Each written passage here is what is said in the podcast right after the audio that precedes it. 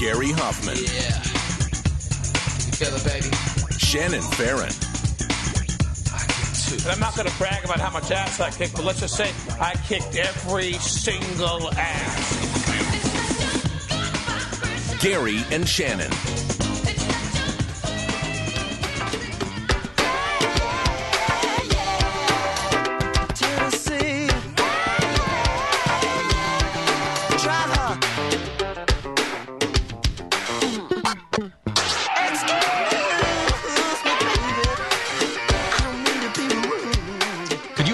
Imagine? Can you imagine if Justin Timberlake tries to do a Prince song at halftime? Not in Minnesota. uh, well, he spent he spent all day yesterday at the uh, at Prince's Oh my estate. gosh. What you know what? You're absolutely right. That's gonna happen. I think it's going to happen, It's gonna happen. which is fine. I mean, if As long as he does uh does a great job. he's Justin Timberlake, I know, I'm just saying. he's one of the two people I want to be when I grow up. Didn't Bruno Mars sing Prince last year? I don't know. I have a vague memory of of maybe that. I thought it was Lady Gaga that did uh, last year. Wasn't Bruno Mars involved? He was there the year before. Oh. I'm not mistaken. Well, and, and who could forget Carol Channing and Up with People, way back in uh, it was 1977 or whatever it was. Oh boy, it is Friday. real quick. Yeah. A little housekeeping here. Let's get it in. A couple things. Social media. Okay. Um something happened in the bathroom here. I don't know what that is and why. And I'm starting to feel bad about it. Like somebody had a bad day. I was That like, is that's not ba- a bad that's day. That's a bad day. That's a hey guys, I'm going to go to the doctor real quick. that's a bad day. Like if you're pooping on the floor, that is a not a good day in your life. Um so at Gary and Shannon is the picture uh, on Instagram. On Twitter, Lauren wrote to us, My birthday's in two weeks. It's on the 16th. She says, Last year, Gary sang Gaston for my birthday. Can I request be our guest for this year? He hasn't sang anything besides Let It Go in months. A girl only turns 29 once.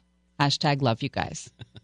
So, mm-hmm. can we make that happen? In 2 weeks? Write a little note on your post it. The 16th, be our guest. 16th. Lauren, B Day. Our Plenty of time to rehearse. Mm-hmm. Yeah. It's going to be stellar. Like I need to rehearse. Thanks, man. Appreciate that. Tie your napkin round your neck, Sherry, and we provide the rest. Soup du jour. I really don't do French accents, though. Yes, you do. To serve. Try the gray stuff. We Not have a good as a candelabra. It's yes, not you a- are. Well, we'll see. We have a I got a huge day coming up. Hot in our hands right here here is this memo. This is the memo that everyone has lost their flippin' minds about over the last uh, several weeks. The president today decided that it was okay to declassify it since it's the executive branch that gets to declassify this. The legislative branch goes back to Congress, and then the House Intelligence Committee decided that they would release this memo that they have just been bleeding at the gums to get out there for some time now. Let's back, back, back it up and talk about what this memo is. Got it. The FBI and the Justice Department wanted to look into the Trump campaign and whether or not it was involved with Russia to alter the course of the election. In order for the FBI and the Justice Department to do that, to look into Carter Page, one of the uh, volunteers for the Trump campaign, who may or may not have had ties to Russia, they had to come up with a warrant, the FISA warrant. And in, to get a warrant, they had to have some sort of evidence, some sort of probable cause. And this memo was all about at least one of the factors in their argument for probable cause. And one of the factors in their argument for probable cause was the Christopher Steele dossier. The dossier that was made famous by, I believe, Vanity Fair? Buzz, uh, BuzzFeed, BuzzFeed? went- came out with it. Wow. Good for They were the BuzzFeed was the only finger quotes news organization that decided to publish it because so much of it was Shady uncorroborated, McShaderson. totally shady McShaderson. very salacious. Remember, there was a tale of, of Russian prostitutes urinating on the president and all this dirt that Russia allegedly had on Trump. but no one wanted to run with it, except for, as you mentioned, BuzzFeed.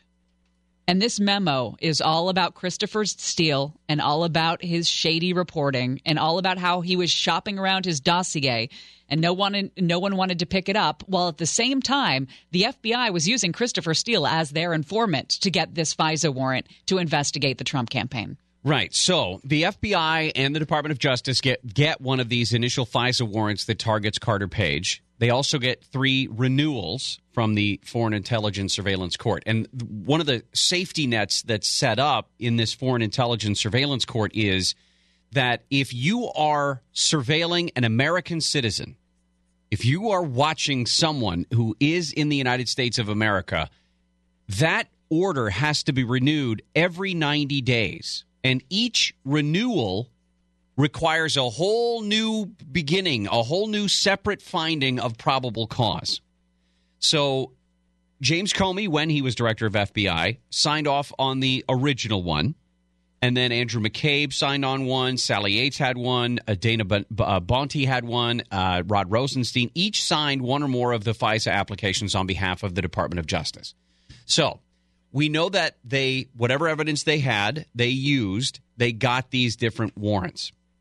This is what's interesting. The argument from Republicans on the House Intelligence Committee is that this dossier was used as the basis for all of this. In fact, one of the lines, the Deputy Director Andrew McCabe testified before the House Intelligence Committee two months ago that no surveillance warrant would have been sought from the uh, intelligence court without the Steele dossier information. Now, that doesn't mean that this was the only document that was used, but his Without own it. words, But it's without the most do- important. Right. Without the dossier, they would not have gone forward with the warrant or been able to obtain one. So here's what makes it uh, stinky, perhaps, the FBI using this document as the main or most important reason for getting these FISA warrants. The document was, um, excuse me, the dossier was compiled because of the, of the Democratic National Committee and the Hillary Clinton campaign. They paid for this to be done.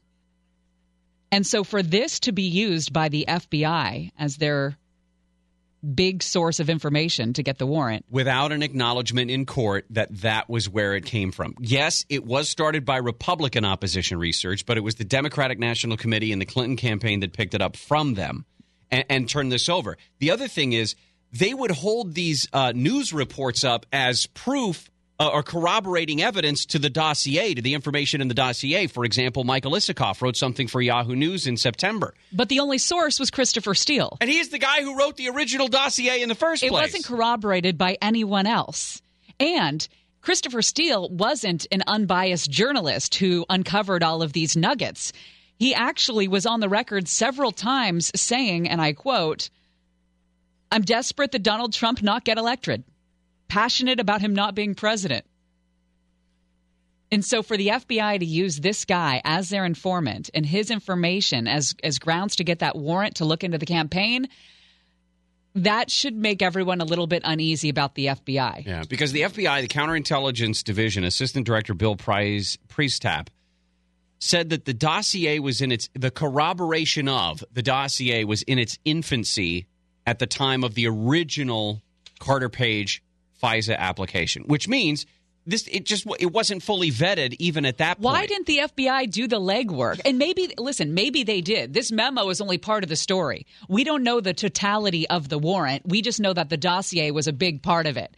But why didn't they do the legwork? If if they if they didn't need to rely on the dossier, why did they? Why not do the legwork? Why not corroborate some of it and then put the proof in in the in the paperwork? because I should say, and the follow up to that statement is the question Is the president right? Was the Department of Justice and specifically the FBI politically motivated to sort of uh, stretch the truth, perhaps hide some of the Well, things in- so in- that they knew they could get a FISA warrant? And part of the memo answers that. Um, Steele maintained contact, it says, with Associate Deputy Attorney General Bruce Ohr. He was a senior Department of Justice official who worked closely with the Deputy Attorney General Yates and later Rosenstein. During the same time, Ohr's wife was employed by the company that paid for this dossier to be done to assist in the cultivation of opposition research on Trump. So he was literally in bed with one of the people compiling all this opposition research, and, And- he was running the FBI's investigation into this. And they never What? disclosed that to the court they that they never were using. put that in the warrant. It's just a conflict of interest on its face. Now, this Steele was eventually suspended and then terminated. The, the FBI fired this guy. They said that uh, they say it was the most serious of violations. I mentioned that he was the one providing all the information to Yahoo News and these other media outlets. That unauthorized disclosure to the media of his relationship with the FBI, specifically in a Mother Jones article, was the reason the FBI got rid of this guy. Okay, so that's where we stand there's a couple of things that come to mind in in our first sort of digestion of this memo. Number one is is this going to impact the wide ranging investigation by Robert Mueller and the rest of the special counsel? I, I don't know the official answer to that. In my mind, it doesn't because this memo, as as crazy as people have been, as as uh, engulfed in flame as their hair has become, this is one argument against one player specifically in the investigation. It's that the FBI used this Steele dossier incorrectly in going after warrants against Carter Page. That's all. It's that's all that this points to. Yes, there's an uh, there's a, a suggestion that perhaps uh, George Papadopoulos may have been caught up in all of this as well because of the information that came from the Carter surveillance pointed to Papadopoulos, et cetera. But in terms of what this is pointing to, it's one issue against one guy. It does not necessarily even let Carter Page off the hook. it doesn't mean that this stuff isn't true. It just shows that there was a direct bias and the uh, uh, by the guy who compiled this dossier that the FBI then used for a warrant to investigate the campaign. And and he was he was essentially I, I believe Lindsey was it Lindsey Graham who said this? Christopher Steele was on the payroll of a company that was being paid by the DNC to do opposition research on Donald Trump while he was working with the FBI. And at the same time, he's shopping that to all the news sources. Right. The, the FBI shouldn't be using someone as an informant who's trying to shop his story or sell his story to BuzzFeed and Yahoo News and the like.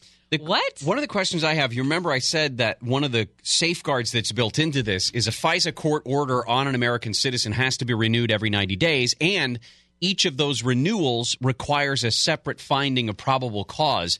I'm curious if the evidence, if there is any, that they got in the original 90 days, if that can be included as probable cause to continue the warrant or to renew the warrant. Because if that's the case, First of all, they used the fake documents, the the unverified, uncorroborated Steele dossier to get the original warrant, but maybe they stumbled onto other stuff. That is going to be not admissible in a court if you used Right. bad evidence in the beginning and then picked up more evidence along the way. All of that evidence you pick up along the way is not admissible in court. Unless you corroborate the stuff that you initially used. Right. Unless, uh, you can build up the base of the original evidence, yeah, you're you're screwed at that point. It's just it's uh this is uh this is this is bad for the FBI. Here's a good. This looks bad. It looks shady. It looks dirty.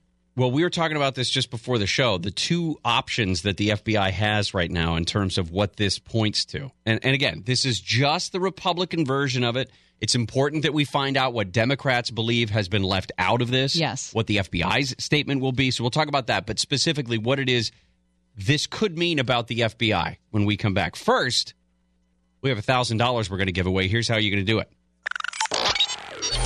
Your shot at $1,000 now.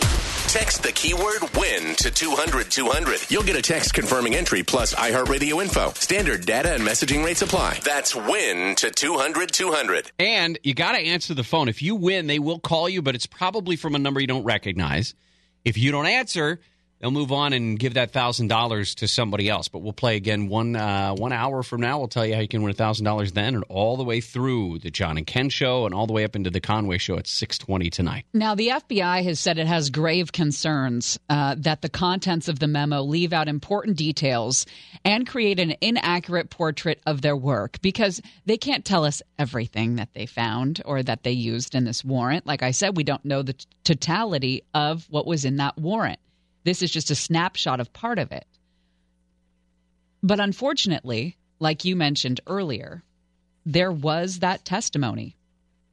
Deputy Director McCabe testifying before the committee in December that no warrant would have been sought without the dossier information. You can't get away from that. Yeah, and again, it's not it's not an it's not saying that this was the only thing that they used, but even Andrew McCabe said this was the most important thing that they used, and it was an unverified, uncorroborated piece of opposition research. The guy was still on, like you said, Fusion GPS's payroll while he was working for the FBI. There's ri- ridiculous, obvious conflicts of interest there. I'm now, curious as to what they are going to say. I mean, obviously the FBI knows what the memo is, but Right. they haven't commented since the release. but hey, and here's the thing. Uh, but the FBI ra- and the Justice Department rarely would comment. Right? I'm not jumping to conclusions here. I'm just a, I just think that this is a, a good first step into finding out exactly what went on. Yes, it's the Republican version of things, and Democrats do have their own version of things that they could probably release if they want to, uh, and eventually I think we will see it. But it raises the question: Who at the Department of Justice knew that Steele was talking to the media? or did they? Did this guy That- this play the. FBI? Well, this is a problem.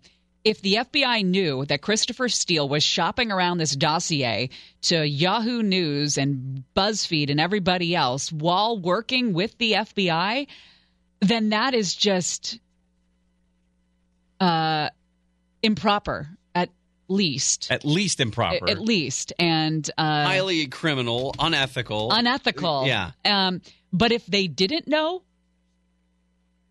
then they're dumb. then it's incompetent. If they didn't know that this guy was shopping the dossier while working with the FBI, then it's incompetence, and that makes me a little bit more worried. I'd rather them be conniving and cheaters and shady than a dumbass Dumbass. organization. because you can you can cut out the cancer. You can cut out the part where uh, where there are bad agents doing bad things, bad actors in some way doing bad things.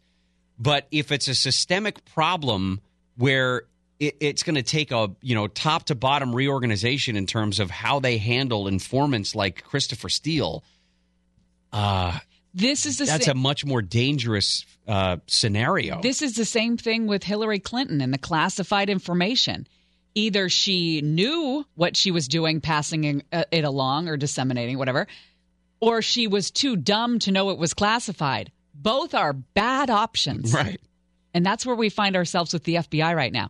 Furthermore, how many other times are they cutting corners and using baloney for for warrants? Did they just and, and every time that it's renewed every 90 days, is it just like, you know, uh, a, Hey, a remember rubber what we stamp? said? Remember what we said three months ago? Yeah, yeah, yeah. Uh, ditto. Right, right, right. Like, is that is that how it works? I don't think so. I mean, just in terms of what the Foreign Intelligence Surveillance Court is built to do, I would imagine that the the especially when it comes to spying on an American citizen. I mean, that's why the safeguard of having it renewed every 90 days is in there. I would imagine that the level the the bar in terms of how high you have to reach to convince the court to allow that sort of uh, surveillance I would imagine that it's much higher. So uh, that's why it bothers me that this is only the Republican version of what happened.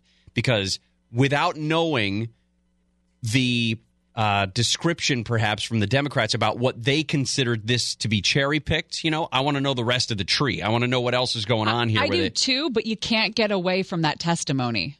From Andrew McCabe. Yeah. No surveillance warrant would have been sought from the Foreign Intelligence Surveillance Court without the Steele dossier information.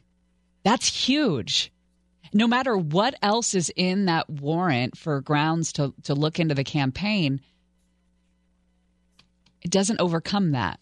So, do you think this is a win for Devin Nunes? I mean, the fact that he was the one who was behind this, he was the one pushing to have it- this thing released. Uh, I think it. because it does point. I mean, listen, no matter how you read this, you have to admit that this points to shoddy It's a win. investigative the, I mean, work on the FBI. Devin at least the way it stands there. Devin Nunes's name may get lost in this. It's a win for the president. It's a win for him trying to, in his argument, uh, that everyone's against him, that it's fixed, that it's a dirty swamp, Yeah. that it's a Hillary Clinton machine, the whole bit. It's proof of that. That's for damn sure. Um, I expect people to quit over this.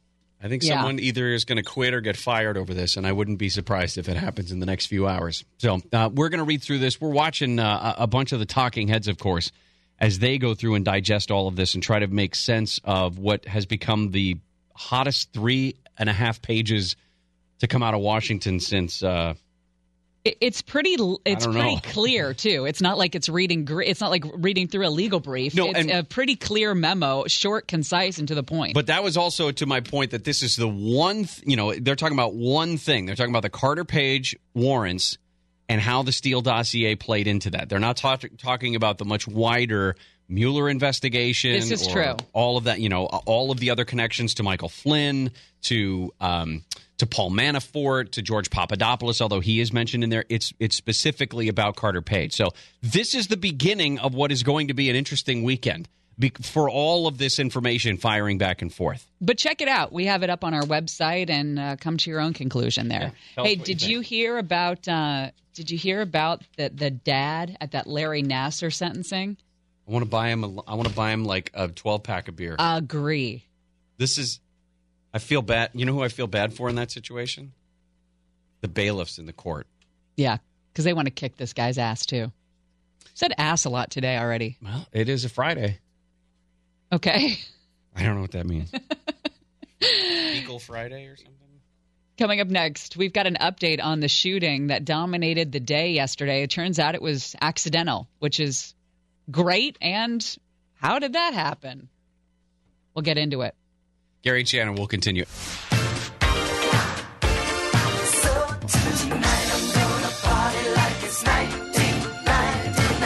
Gary and Shannon on this uh, Friday, it's February 2nd, uh, memo day, as uh, it's going to be referred to for some time. We do have the Nunes memo online. You should go read it, uh, make up your own decisions about it. The, the whole thing is, is only three pages long. Uh, like Shannon said, it's not written like a legal document, it's pretty easy to get through.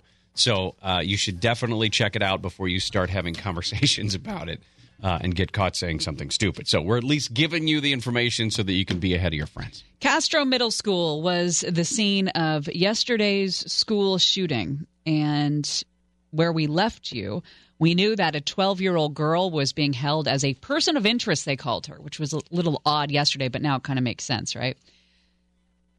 She was a person of interest in this shooting. A 15 year old boy was shot in the head, a 15 year old girl shot in the wrist.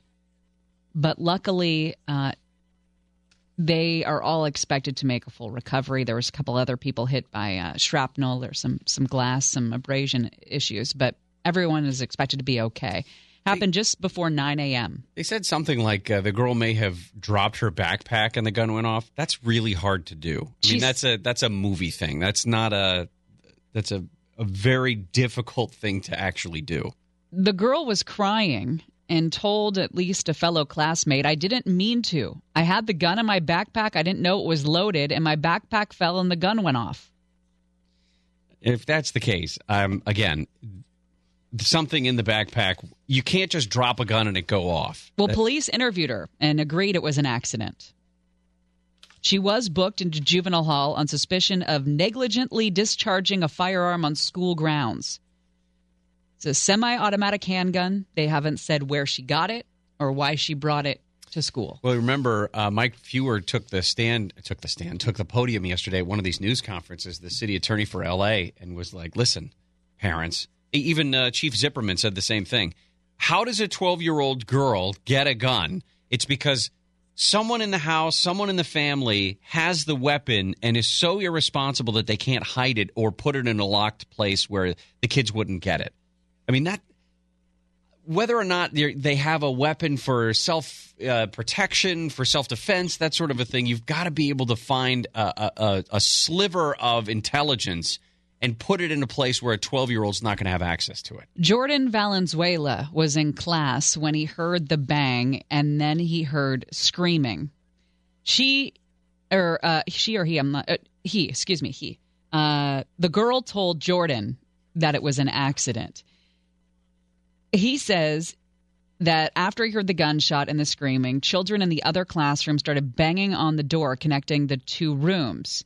He and some other kids opened it, began trying to help the victims, he says. He says he noticed his friend sitting at her desk with her hands covering her face.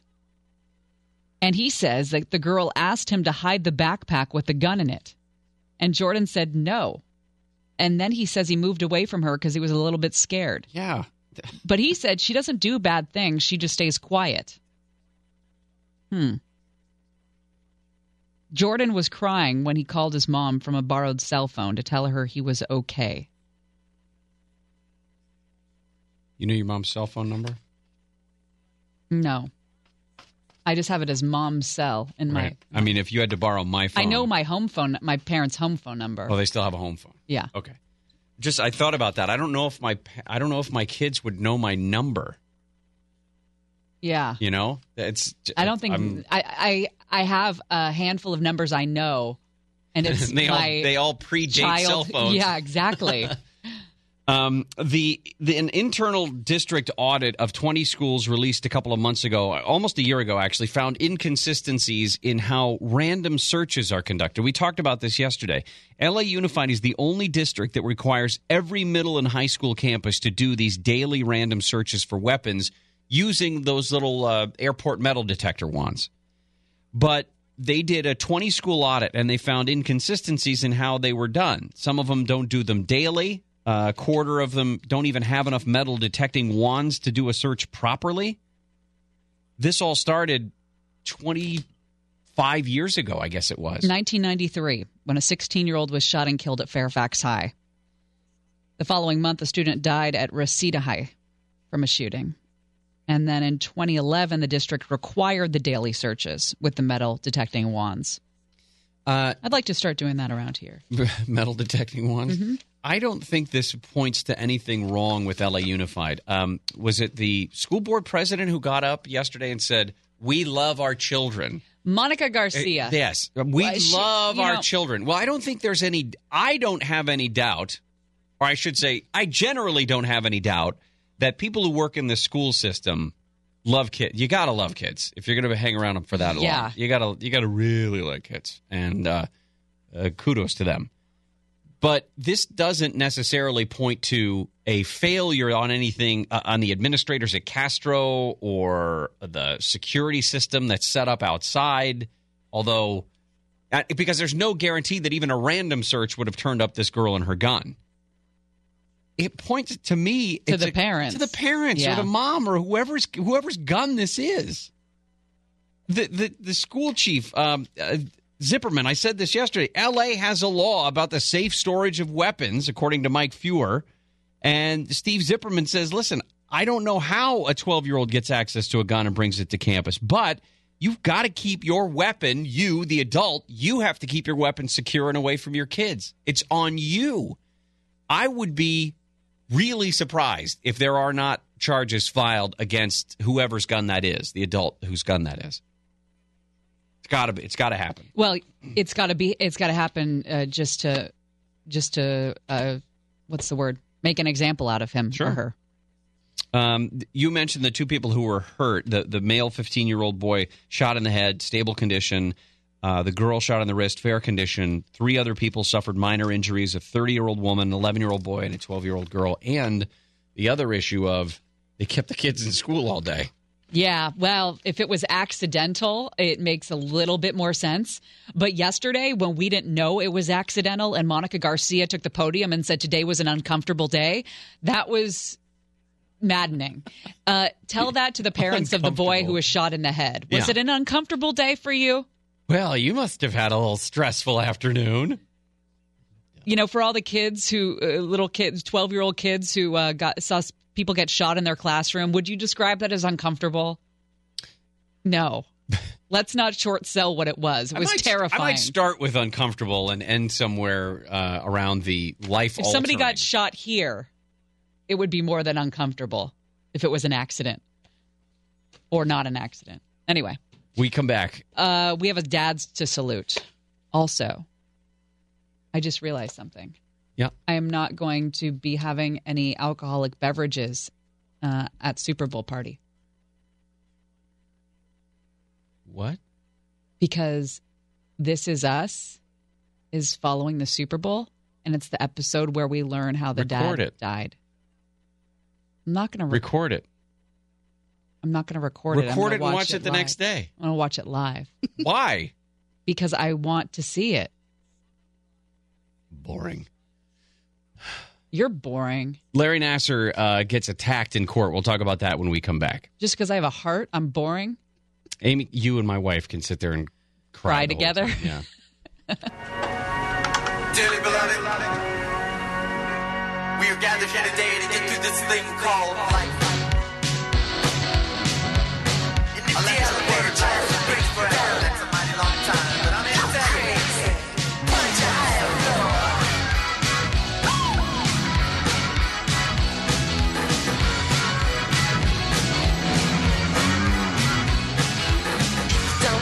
Gary and Shannon. Uh, our flashback Friday is Prince. Because it's clear, had Prince not passed away, he would be doing the halftime show in his uh, in his hometown there. Um, but the Super Bowl this weekend, of course, Philadelphia and New England playing in Minnesota, where it's seven degrees below zero or something crazy like that. Uh, uh, toasty seventy two inside that uh, inside the dome. Coming up after the top of the hour, the Natalie Wood death investigation gets new life. We'll tell you all the details. But first, Larry Nassar, that sicko child molester who was crowned the king of bodies by USA Gymnastics and Michigan State. Larry Nassar, he's still in a sentencing hearing. I can't believe that this is going on still, but uh, That's were- how many girls he molested. Yeah, there were three girls, three sisters, as a matter of fact, who were the latest women to be uh, or to have the opportunity to face this guy in court. Um, two of the girls had just told the judge that they and their third sister had been sexually abused by Larry Nassar under the guise of medical treatment, and we've known that he did that for years. And their dad, Randall Margraves, later addressed the court telling the judge that he was speaking up as a distraught father. Uh, he stood at the courtroom podium. He looked at Nassar. He shook his head. He called him a profanity. And Margraves asked the judge for five minutes alone with Larry Nassar. And the judge said, Listen, I, you know I can't do that. And then he said, How about this? How about one minute? You can hear the emotion in his voice. I would ask you to, as part of this sentencing, to grant me five minutes in a locked room with this demon. I have. Would you do that? I, that is not. Yes how or our- no? No, sir, I can't. Would you give me that. one minute? I- You know that I can't do that. That's not how our legal system. Well, I'm gonna have to